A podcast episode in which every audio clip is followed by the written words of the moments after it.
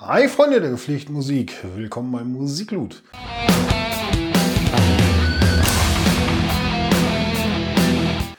In der heutigen Ausgabe gibt es ein Wiedersehen mit Lightning Strikes. Lightning Strikes? Tja, der Name wird wohl eher den Fans in meinem Alter und darüber was sagen. In den 80ern gehörten sie zum festen Bestandteil des US-Metal, bevor sie dann an ständigen Besetzungswechseln leider zerbrachen. Naja, nun, nach über einem Vierteljahrhundert hat sich die Band neu gefunden. Schlagzeuger Carpus hat kurzerhand beim ehemaligen Bassisten Cut Tate, nee, Cat Tate, Entschuldigung, nachgefragt und ist auf Wohlwollen gestoßen. Komplettiert wird die Band durch Sänger Nando Fernandez von Hunger, Rob Mass von Leatherwolf und an der Gitarre ähm, tja, Derek Sherinian von Dream Theater und Kiss und tja, Tony Martin von Black Sabbath als zweiten Sänger. Sollte man euch vielleicht auch nicht verschweigen. So, genug der Namen. Was macht die Musik? Wie der Name und die Abstammung der Band schon vermuten lassen, guten modernen 80er US-Metal.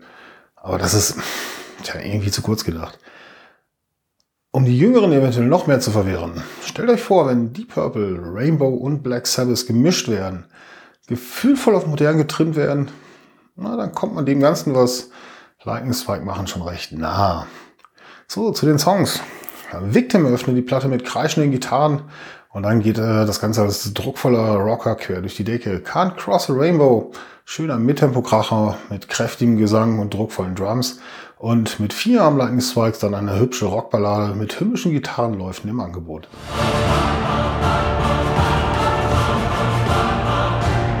Tja, was haben wir noch? Death Valley zum Beispiel. Rüttelt dann wieder alle auf und ist ein wahrer Nackenbrecher. Tja, und genau so zieht sich das ganze Album hin. Mal kräftig rockend, mal gefühlvoll balladesk. Und ja, zum Abschluss haut man dann noch mal eben eine beeindruckende Hymne raus. We don't rock alone. Kann jeder mit jeder, Sta nee, kann locker mit jeder Stadionhymne der Mega US-Rock Megastars mithalten. Ja, ich weiß sehr viel Mega, aber was soll's. Lightning Strike geht gut ins Ohr und von da in alle Körperteile, die ein Rockalbum erreichen muss. Gute 80 Punkte von mir. Ja, und Dementsprechend mein Tipp, hört es euch an und ja, wie hat euch das Ganze gefallen?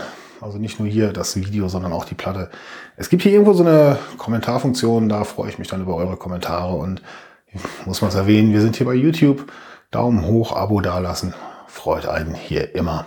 So, und jetzt viel Spaß euch mit eurer Musik. Euer Micha vom Musiklut. Viel Spaß!